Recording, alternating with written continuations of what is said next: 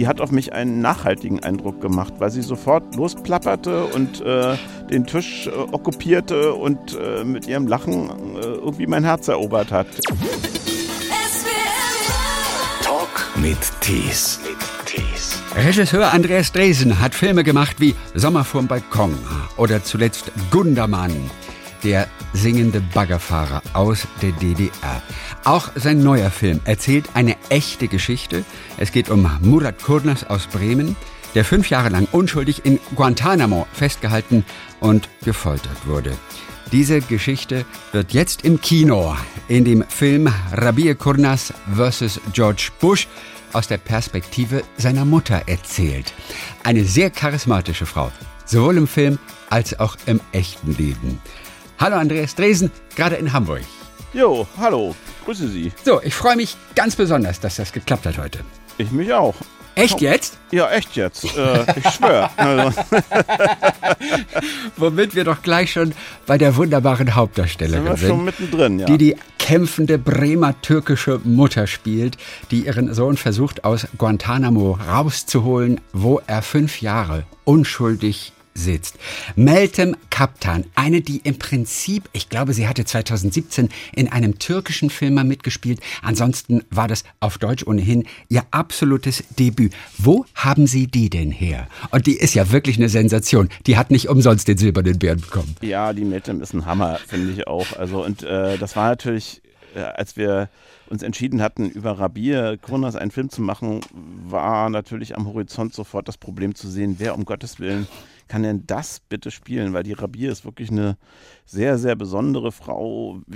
Als erstes fällt einem ihr Lachen auf, irgendwie, dann ihre Herzlichkeit, die sagt so was Stürmerisches. Also ist wirklich äh, sehr speziell, sonst hätte sie es wahrscheinlich auch nicht geschafft, Murat da rauszuhauen irgendwie äh, nach fünf Jahren. Und äh, dann haben meine Casterin Karen Wendland und ich den, eigentlich den gesamten deutschsprachigen und türkischsprachigen Raum nach Schauspielerinnen in diesem Alter um die 40 so abgegrast, weil wir brauchten ja auch eine Schauspielerin, die beide Sprachen perfekt spricht, Deutsch und Türkisch so und da auch virtuos wechseln muss. Dann haben wir verschiedene Castingrunden gemacht, gemacht und gleich in der ersten Runde war tatsächlich Meltem Kaptan äh, dabei. Ich kannte sie gar nicht, ich gucke so weniger eher die Comedy-Formate. Eben, ich Und- kannte sie auch nicht. Also die machte Comedy, die machte, hat Musical auch gemacht Genau. teilweise. Ansonsten, also ja, viele kannten so die nicht. Stand-up und alles Stand-up, Mögliche. Die genau. macht auch Ladies Night so und äh, bei den privaten irgendwie so Formate, Backshows oder was weiß ich. Also lauter so Dinge, die ich eher nicht so gucke. Und äh, sie hat mich im Casting aber total verblüfft, Ja. weil sie irgendwie auch mit dieser Rabier-Energie da reinkam. Und sie hat natürlich wahrscheinlich auch durch ihre Stand-up-Erfahrung, hat sie einfach eine super gute Art, äh, ein Timing von, von Szenen zu spüren, weil sie mit Publikum umgehen kann.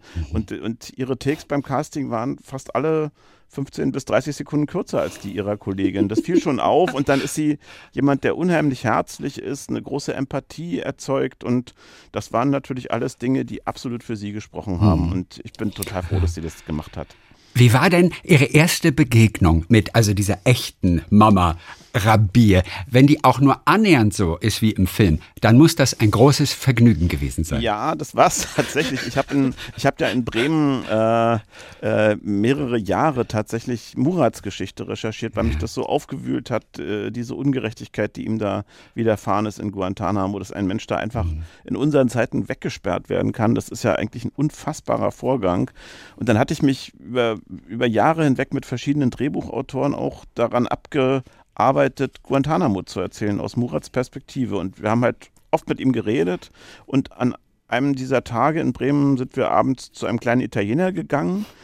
Und da kam Bernhard Docke, der Anwalt von Murat und auch von Rabir zum, dazu und brachte eine blonde, vitale Frau mit. Das war Rabir Kurnas und äh, die hat auf mich einen nachhaltigen Eindruck gemacht, weil sie sofort losplapperte und äh, den Tisch äh, okkupierte und äh, mit ihrem Lachen äh, irgendwie mein Herz erobert hat. Ja, also und da kam zum ersten Mal tatsächlich dann der Gedanke auf, Mensch, vielleicht erzähle ich doch lieber aus ihrer Perspektive. Ach, guck das mal. ist, ist nicht so deprimierend. Ja. Also- Welcher Satz ist Ihnen in Erinnerung von diesem allerersten Abend da in Bremen in dem Restaurant von ihr? Echt jetzt? Also, Also das ist, hat sie schon damals gesagt. Ja, also, das ist irgendwie so eine stehende Redewendung. Das hatten wir ja auch gleich hier am Anfang. Ja? Man den Hörern ja, ja, vielleicht mal, mal erklären. Die sagt, äh, sagt wirklich, das sagt sie permanent eigentlich. Echt, echt jetzt? Echt, jetzt? jetzt? Ich schwöre, oder gefällt mir an. Gefällt, gefällt mir. Gefällt mir an. Gefällt mir.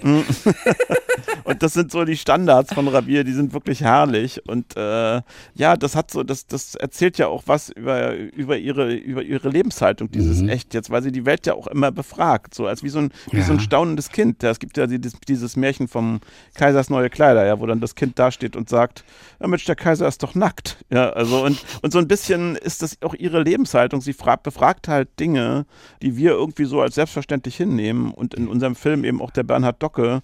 Und dadurch kriegt man plötzlich einen ganz anderen Blick. Wie zum Beispiel?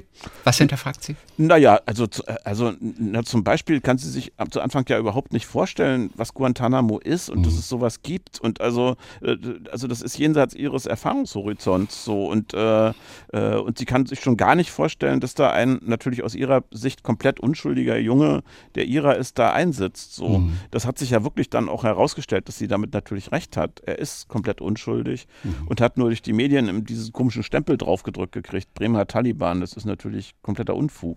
Das klingt alles so, weil die auch so optimistisch, so ja. tatkräftig ist, so ein absolutes Energiebündel, also auch im echten Leben, als wären diese fünf harten Jahre eine Mutter sieht ihren Sohn nicht, weiß nicht mal, ob sie den überhaupt jemals sehen wird.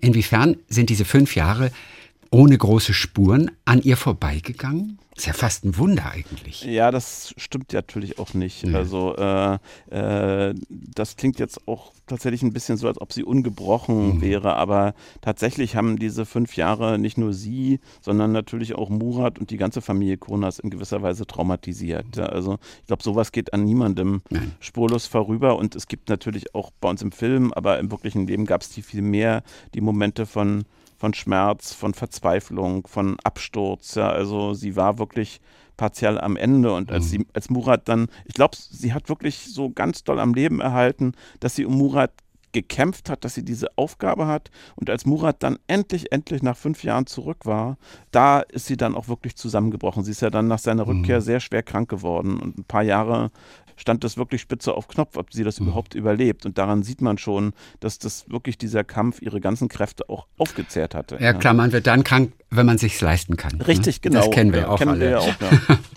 Diese vielen heiteren Momente, die es natürlich auch in diesem Film gibt, mhm. ach, die passieren ja auch ganz häufig, wenn diese beiden Kulturen miteinander clashen, das Deutsche und das Türkische. Dieser Sprachmix spielt ja, ja, spielt ja eine Nebenrolle schon. Ja, da hatten wir einen Riesenspaß mit, muss ich sagen, wobei ich des Türkischen nicht mächtig bin. Ich kenne jetzt nur so ein paar Koseworte, das, das hat mir auch sehr gefallen, das benutze ich jetzt mittlerweile auch tatsächlich in meinem persönlichen Umfeld, wenn ich mit, mit Laila Stieler, wir nennen uns immer irgendwie mein Goldvögelchen, mein Honigschnütchen, ja genau. mein Honigschnütchen war das. Ja, ja. Das, das, ist die, das ist, das ist bei der türkischen Sprache, das ist echt schön. Aber was also, ist der Şekerem oder wie heißt es auf Türkisch? Andi, ja, zum Beispiel, oder äh, Meltem sagt zu mir Andikusum oder ich sag zu ihr Meltem Balem, also mein Honig, so mein ja, Lämmchen. Ja, ja. Also das ist schon lustig und das finde ich auch sehr schön und, äh, und tatsächlich die, äh, die türkischen Familien, die in Deutschland leben, äh, da wird wirklich die Sprache kunterbunt durcheinandergewürfelt. Mitten im Satz sucht man sich das Wort aus der Sprache, was gerade am besten passt so mhm. und das fand ich total toll und wollte das auch unbedingt so im Film haben.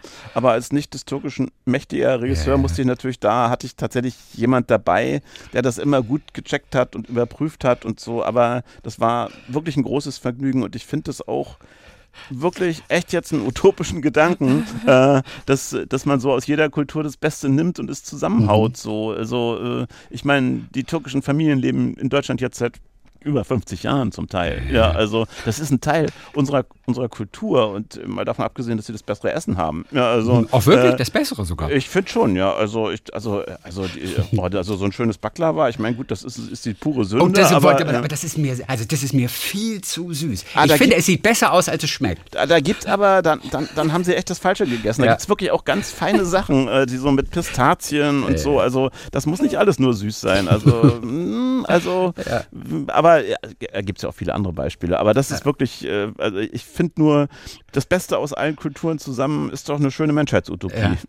Auch für Deutsche ist es wahnsinnig interessant, einfach diesen Blick von außen mal zu bekommen, wenn wir Szenen innerhalb dieser türkischen Familie haben. Bei Sätzen wie zum Beispiel, und das ist ja so eine Art Sprichwort auch im Türkischen, geh es an wie ein Türke bring es zu Ende wie ein Deutscher. Genau. ja, da sagt sie ja irgendwann mal in einem Gespräch mit ihrer Schwiegertochter, weißt du, die Deutschen sind zwar klug, aber langsam. so. Und deswegen, daher kommt das Ding. Und, äh, und mit sowas haben wir natürlich auch gespielt. Also ich weiß gar nicht, ob das wirklich alles original türkische Weisheiten sind mhm. oder ob die ah, Drehbuchautorin ah, Laila Stieler sich das vielleicht ausgedacht hat. Aber ein paar sind auf jeden Fall original, das weiß okay. ich. Mhm. Die Laila, mit der sie seit Ewigkeiten zusammenarbeiten, die, Ach, ja. die regelmäßig ihre Drehbücher schreibt, die auch wahrscheinlich wirklich einen wahnsinnig feinen Humor hat. Ja, hat sie. Und ich frage mich jetzt gerade, der Satz, man soll siebenmal Nein sagen, bevor man Ja sagt. Ist der wohl original aus dem Türkischen? Das weiß ich nicht, das müsste ich Sie fragen. Also das äh, kann, ich, ich, kann ich nicht verwirren, ist aber lustig, weil äh, äh, das ist natürlich so dieses, dieses auf dem Bazar handeln, was da so mitschwingt. Ne? Ja. Also, äh, Laila hat einen umwerfenden Humor, das ist, ist, das ist für unsere Arbeit auch total schön, weil wir beide auch der Meinung sind, dass Humor immer siegt. So, also mhm. gerade in düstersten Zeiten, das kennen wir ja auch von uns allen, ne? also wenn man so auf einer Beerdigung ist, da muss man manchmal lachen, so, weil es so, man kann, man kanalisiert den Schmerz dann irgendwie in eine andere Richtung mhm. äh, und das hilft einem auch eben Dinge zu überstehen. Ich glaube, dass das wirklich ein menschliches Lebenselixier ist. Und ab und zu, wenn der Prozess, wenn das Drehbuch über all die Jahre dann mal stockt, dann gibt es einen der schönen Spaziergänge, ne? Richtig. In, der, in der Uckermark. Ja, wir gehen, zuletzt sind wir in Berlin spazieren gegangen, aber es ist äh, ganz unterschiedlich. Aber tatsächlich, äh, äh, Leila und ich, wenn wir arbeiten, setzen wir uns ungern an den Schreibtisch mit den, Dreh, mit den Drehbuchfassungen, sondern wir laufen und reden. Mhm. So und äh, manchmal stundenlang. Und äh, dann klebt man nicht so sehr am Text, sondern, sondern versucht mehr so einen allgemeineren, globaleren Gedanken auch zu fassen, der mit der Geschichte zusammenhängt und ist ein bisschen freier. Und äh, wenn es dann ganz konkret um Textgeschichten geht, dann schicke ich ihr lieber ein Drehbuch, wo ich drin rumgekritzelt habe und ihr was angemerkt habe und so. Das ja. geht dann auch. Aber ansonsten mögen wir in der Arbeit eher so eine gewisse Freiheit miteinander. Und wenn es mal wirklich stockt und wirklich Probleme irgendwie am Horizont auftauchen, Wer motiviert dann wen am ehesten? Immer abwechselnd eigentlich. Also bei Gundermann war es tatsächlich so, da gab es solche Verzweiflungspunkte, wo wir beide irgendwie, äh, also jeder von uns war mal der Meinung, man sollte das Ding in die Tonne hauen und aufhören. So. Und zum Glück waren wir aber nie beide gleichzeitig dieser Meinung. Das war, war günstig synchronisiert, sonst würde es den Film nicht geben. Ne? Also äh, das ist manchmal so, ähm, äh, äh Gundermann singt ja selber, du bist taub, ich bin blind, ein Glück, dass wir zusammen sind. Ja, also. Erzählen Sie kurz mal ein bisschen, über diese Phasen, die sie durchlaufen, wenn so ein Filmprojekt Realität wird. Also, die dauern ja in der Regel, und das ist für uns eine erschreckende Zahl erstmal, locker mal acht oder zehn Jahre. Das ist normal, aber wann ist es denn auch wirklich mal frustrierend? Wann verliert man auch den Schwung?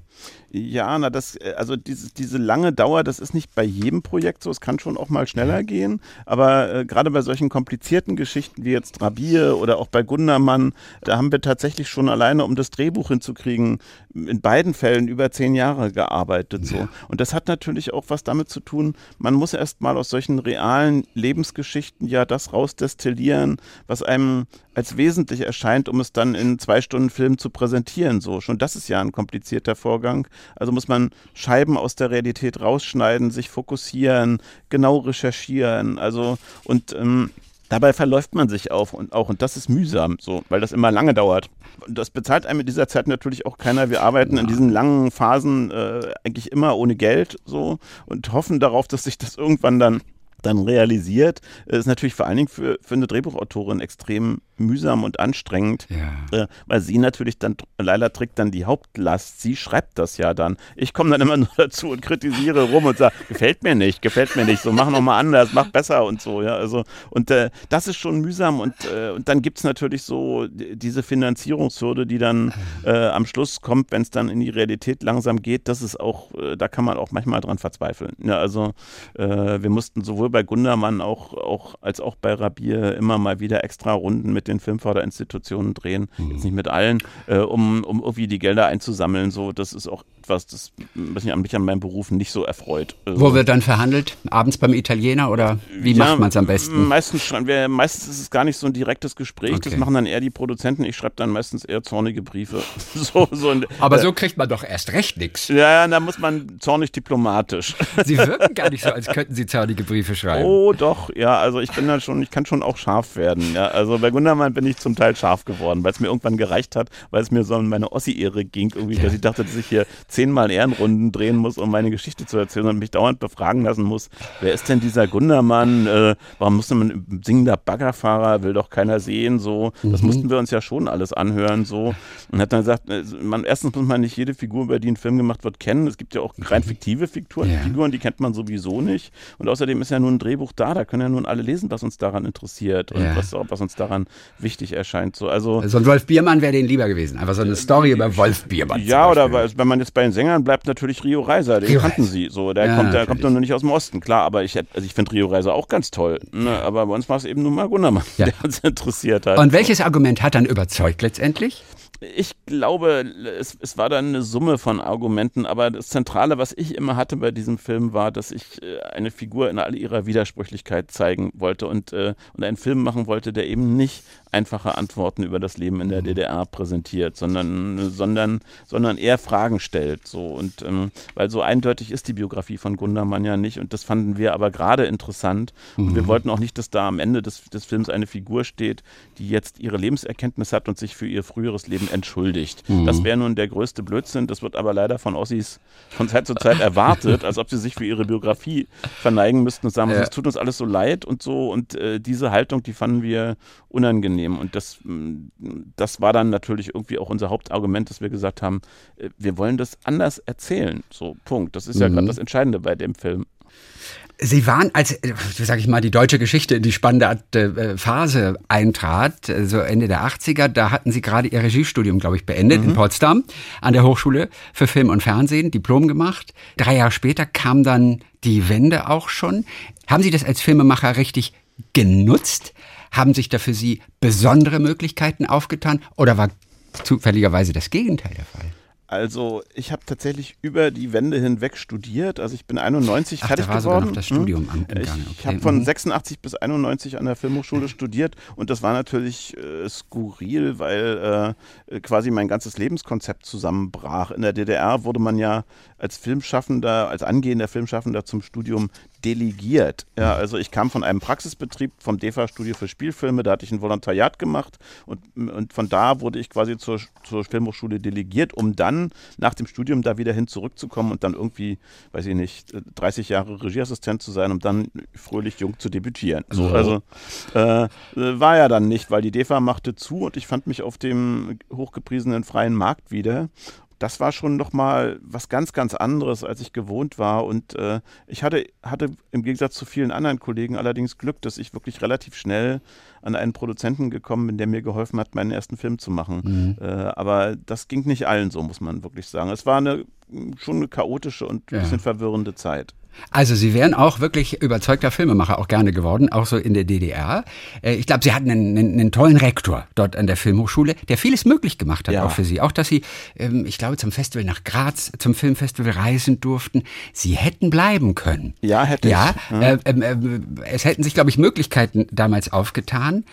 Aber was hat Sie im Osten gehalten damals? Ich fand das das bessere Konzept irgendwie. Ich okay. dachte irgendwie, äh, also die Idee, mit der der Osten angetreten war, die fand ich irgendwie immer gut. Also finde ich auch bis heute so. Also wenn man so sagt, so eine gerecht, gerechtere Verteilungsverhältnisse, so äh, nicht so große soziale Unterschiede in der Gesellschaft, so also das ist ja kein falscher Gedanke fürs Zusammenleben, so also danach streben wir ja heute im Grunde genommen auch so und äh, äh, die die Umsetzung war im höchsten Maße mangelhaft und insofern bin ich froh, dass die DDR weg ist, ja also aber den Gedanken, äh, mhm. den den fand ich eigentlich immer ganz gut und dann dachte ich auch, okay, ich lebe hier in, in, unter diesen unvollkommenen Verhältnissen, aber die Idee ist gut, dann müssen wir halt die Verhältnisse ändern, aber deswegen schmeißen wir doch nicht die Idee über, über Bord. Ja, mhm. also, und so, äh, das war eigentlich immer der Grund, weshalb ich dann doch auch nach, nach Reisen in den Westen, die Ende der 80er dann tatsächlich möglich waren.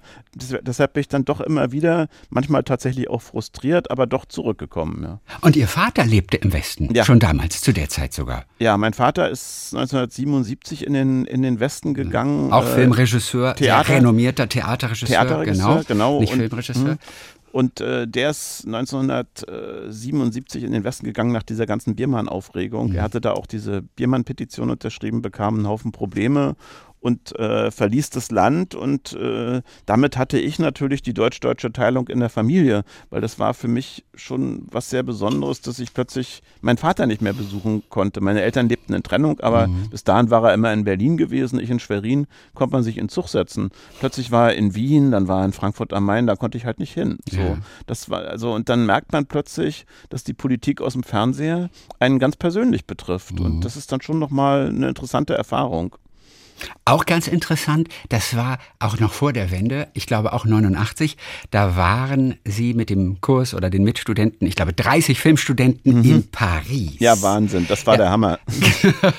also, aber nicht Hammer genug, um da zu bleiben. Naja, das war, ich muss, das muss man vielleicht sehen, wir hatten einen wirklich sehr findigen Rektor, Lothar Bieski. Ja. Manche, manche werden den Lothar kennen, weil er war später dann Vorsitzender der PDS, heute ja, Linkspartei. Genau, genau. Äh, er war ein, für DDR-Verhältnisse wirklich ein Rebell als Rektor der einzigen Filmhochschule. Er hat Glasnost Perestroika Politik gemacht und wollte die, Schu die Hochschule nach außen und innen öffnen, hat Weststudenten eingeladen, die plötzlich bei uns waren und wollte auch, dass wir als Studenten in den Westen reisen können. Und da hatte er sich zum Beispiel ausgedacht, es sollte Tage der Hochschule für Film und Fernsehen der DDR in Paris geben im DDR-Kulturzentrum. Das hat natürlich die mhm. Pariser eher weniger interessiert. Aber für ihn war es, äh, eine Gelegenheit, mit 30 Studenten tatsächlich im Zug nach Paris zu fahren. So, und das haben wir getan im Mai 1989. Dass das überhaupt möglich war. Das ist der Hammer, ja. Oh, und ja. Äh, wir haben sogar mit ihm rausgeschlagen, dass wir einen Tag länger bleiben konnten. Da musste mhm. er den Kopf, weil wir hatten alle keinen Bock, da wieder wegzufahren. Paris im Mai, wenn man da noch nie war, als Ossi, ich bin bald umgefallen so. Und äh, wir sind ja auch mit dem Zug durch die DDR durchgefahren hat. Wir fuhren, das war auch ja, waren ja bizarre Verhältnisse. Man verließ Ostberlin durch den Tränenpalast im Friedrich, Friedrichstraße, ja. ging man quasi nach Westberlin, fuhr mit dem Zug in Westberlin los, fuhr dann durch die ganze DDR durch in den Westen. Also das waren ja die, diese Transitzüge. Ja, also, mhm. Und so sind wir nach Paris gereist mit Lothar Bisky. Wir kamen dann total betrunken da an. Das war natürlich auch eine sehr lange Zugfahrt und dann hat es uns wirklich erschlagen. Und äh, ich muss tatsächlich sagen, äh, als ich da zurückkam von dieser Reise, äh, da hat, das hat wehgetan. Also, okay. wo, ich da plötzlich zum ersten Mal dachte, oder wenn ich das nicht wieder sehen darf, wenn das mir in der Zukunft im Leben genommen wird, mhm. das ist sehr, sehr bitter. Und also da habe ich zum ersten Mal wirklich sehr geschluckt, als ich zurück in die DDR gegangen bin. Aber das hätten wir auch wirklich, keiner von uns mhm. ist da geblieben. Kein einziger von den 30. Das hätten wir den anderen Studenten auch nicht antun können. Und dem Rektor wahrscheinlich ja, nicht. Ja, sowieso nicht, mhm. weil dann hätte nie wieder jemand reisen dürfen. Ja, und das ja, macht man natürlich auch nicht. Ah, was für aufregende Zeiten. Ja, also. ja, ich habe dann einen wütenden Artikel geschrieben tatsächlich und habe den an die Wandzeitung der Filmhochschule gehängt. Also ja. äh, nach Paris hing, de, hieß der. Und das ja. war eigentlich eine Abrechnung auch mit der DDR, wo ich dann geschrieben habe, wir leben in einem Land ohne Amplituden, wo kein heiß, kein kalt, alles in der Mitte irgendwie, alles grau so. Und, äh, und Sie hatten keine Sorgen, keine Bedenken, naja, dass das irgendwie Nachteile mit sich bringen würde, vielleicht sogar auch für die Mutter. Ja, ich habe das erstmal gemacht, ich habe das hm. da hingehängt. Der der, Artikel war dann tatsächlich einen Tag später verschwunden. Okay. So, also, äh, und dann zwei Tage später hing er wieder da und das hatte Bieski angeordnet. Natürlich hatte irgendein dienstbeflissener Funktionär das Ding schnell mal entfernt. Ja. Und das war dann ja so, äh, ab Mitte Mai 89 hing dieser Artikel und der hing tatsächlich dort bis Herbst, bis die Unruhen losging. Der hing ja. da monatelang, so ja. wie ein Pamphlet. Und ich, und es war sehr lustig, mir ist vor vor zwei, drei Jahren was sehr Berührendes passiert bei einem Filmgespräch. Mhm. Ich weiß gar nicht mehr wo, in irgendeiner Stadt, mhm. äh, kam nach der Filmveranstaltung eine junge Frau zu mir und sagte, äh, ich soll Ihnen äh, hier was geben von meiner Mutter. Äh, das war ein handgeschriebener Text. Mhm. Äh, und da war ihre Mutter damals in der Filmhochschule gewesen, hat diesen Text an der Wandzeitung gesehen und fand den so beeindruckend und hat den komplett abgeschrieben.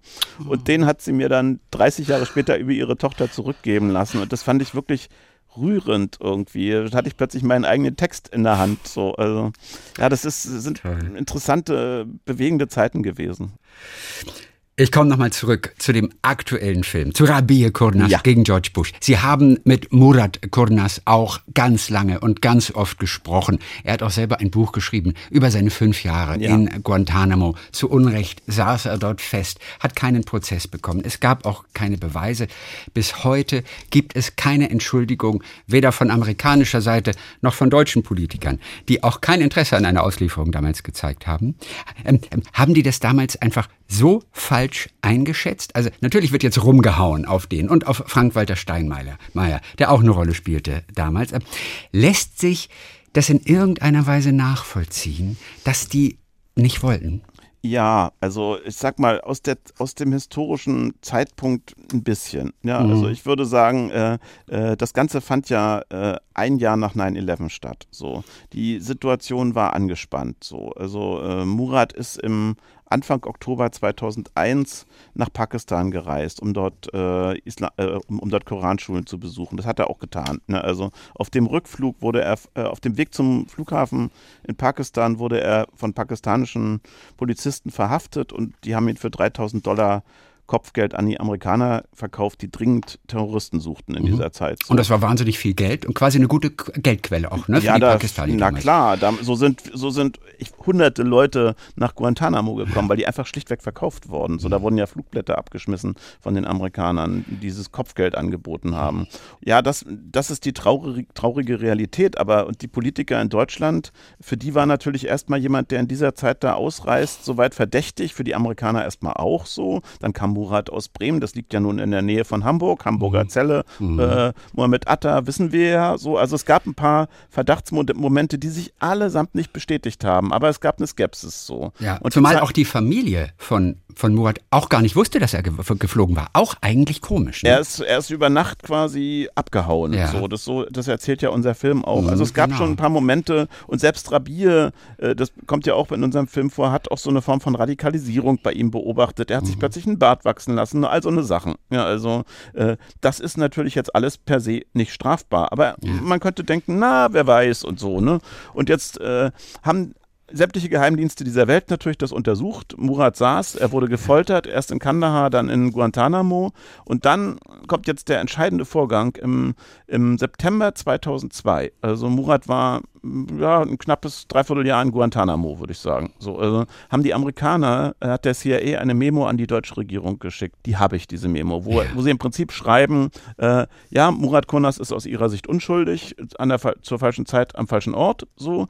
Und sie schlagen der deutschen Regierung vor, ihn freizulassen und sie lassen es dann öffentlich so aussehen, dass die deutsche Regierung ihn freigekämpft mhm. gekämpft hat. War das eine E-Mail oder das ein Schreiben? Ist, oder ja, ein das, ist, das ist eine E-Mail. Also, Wie haben Sie die denn bekommen? Äh, kann ich leider nicht verraten. Ja, okay. ich habe sie natürlich von Bernhard Docke bekommen, aber okay, äh, dem, äh, dem Anwalt. Okay, äh, aber mhm. ich kann nicht sagen, wo er sie her hat. So, ja. also, okay, und, ähm, auf je, und es gibt andere Dokumente. Es gibt eben auch ein Dokument über die Sitzung im Kanzleramt, äh, damals von Frank-Walter Steinmeier geleitet, der Kanzleramtschef war und auch Geheimdienstkoordinator. Und dort wurde halt beschlossen, bei diesem Beschluss war übrigens auch ein Herr Maaßen beteiligt, uns auch später mhm. in anderen Zusammenhängen fast unangenehm bekannt geworden, würde ich sagen. Und, äh, und in dieser Sitzung wurde halt gesagt, naja, man weiß ja nicht, äh, was mit dem Kronas wirklich ist und äh, es ist vielleicht auch in der Öffentlichkeit nicht so gut, wenn wir so einen potenziellen Taliban hier wieder einreisen. Wir sind uns ja nicht mhm. ganz sicher und außerdem ist er ja zwar in Bremen geboren und aufgewachsen, aber er ist doch türkischer Staatsbürger, sollen sich doch gefälligst mal die Türken drum kümmern. Ja. Soweit die Idee.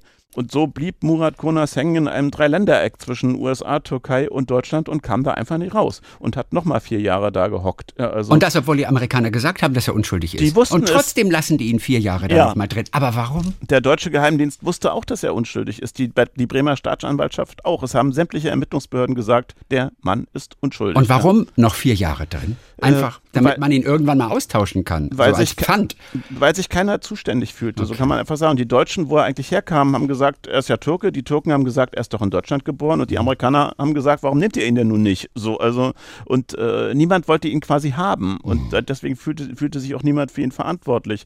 Äh, als Laila und ich an dem Stoff gearbeitet haben, haben wir uns oft gefragt, wie es wohl gewesen wäre, wenn Murat Konas nicht Murat Konas, sondern Gerhard Müller gehießen hätte. Dann wären ihm vier Jahre Haft erspart geblieben. Ja. Und da muss man sich schon äh, fragen, wie beschämend das ist, mhm. äh, dass die Hilfsbereitschaft für einen Menschen an der Frage der Staatsbürgerschaft scheitert. Das kann ja nicht sein irgendwie. Und äh, deswegen ärgert mich das auch so. Äh, Sie merken das ja auch. ich reg mich schon wieder ja, auf. Ich glaube, äh, jeder na, regt sich da gerne mit. Na, auf. weil das ein Ding ist so. Und äh, ich meine, und, und jetzt nochmal zum Ausgangspunkt der Frage. Na klar, man kann aus, aus dem Ablauf der Ereignisse sagen, okay, sowas kann passieren, das ist schlimm, ja, also, äh, aber aus der Zeit heraus verständlich. Mhm. Aber wenn man es dann fünf, sechs Jahre später besser weiß, er ist wieder da. Es hat sich jeder Verdacht äh, mhm. zerschlagen. So. Und er ist äh, gefoltert worden. Er ist, massi er ist massiv ne? gefoltert worden. Äh, ich, diese ganzen schrecklichen Details möchte ich gar nicht erzählen. Ja. So. Und, äh, äh, und, und dann Politiker immer noch sagen, ich würde das wieder genauso entscheiden, da geht mir jedes Verständnis für ab. Mhm. Da hat ein junger Mann, der Anfang 20 war, er war ja noch fast ein Kind, mit 19 ist er ausgereist. Ja? Also äh, fünf Jahre unter Folter in einem Gefängnis gesessen, unschuldig. Mhm. Und niemand äh, sieht es für nötig an zu sagen, es tut uns leid, wir haben da einen Fehler gemacht oder gar eine Entschädigung mhm. zu bezahlen. Also bitte, ja. das ist nicht rechtsstaatlich. Im Film verlässt ihn seine Frau, die in der ja. Türkei die ganze Zeit auf ihn gewartet hat. Im echten Leben hat Murat wieder geheiratet, er hat drei Kinder. Was ist zurückgeblieben von diesen fünf Jahren? Und er hat, glaube ich, nicht einmal eine Therapie gemacht. Hat er tatsächlich nicht. Und er ist ein wie ich finde, erstaunlicher Mensch. Er ist, er, ist, er ist sanft. Ich finde erstaunlich, wie er das überlebt hat, dass er die Kraft hat, auch ohne Hass zu sein. Ohne Hass, auf die Amerikaner. Ist, ich habe ihn mal gefragt in einem Gespräch, hast du jetzt die Amerikaner? Und da hat er gesagt, Andreas, warum soll ich die Amerikaner hassen? Selbst unter den Bewachern waren doch solche und solche. Ja. Vielleicht hilft seine Religion dabei, mhm. ihm so sanft zu sein. Er, hat, er, ist, frei, er ist frei von Rachegefühlen. Okay, so, also. trotzdem groß. Das, das, ist wirklich groß. Ja, das finde ich auch. Also ich weiß nicht, wie ich mich da fühlen würde. Mhm. Ich weiß nicht, er würde jetzt sicherlich nicht nach Amerika fliegen. Äh, hätte wahrscheinlich Angst, dass ihn wieder da behalten, keine Ahnung. Aber ja. ist ja auch verständlich. Ja. Äh, aber er ist wirklich ein, ein sanfter, gütiger Mensch. Und wir haben ja im Film den einen Satz drin, den fand ich auch sehr bemerkenswert.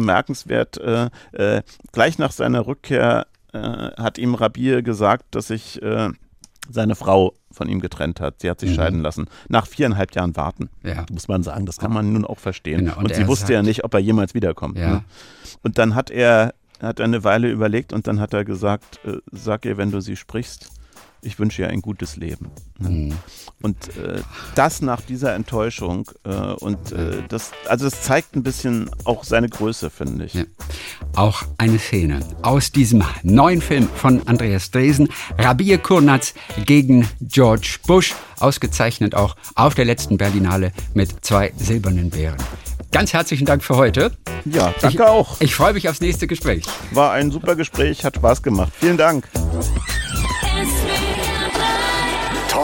Mit Tees.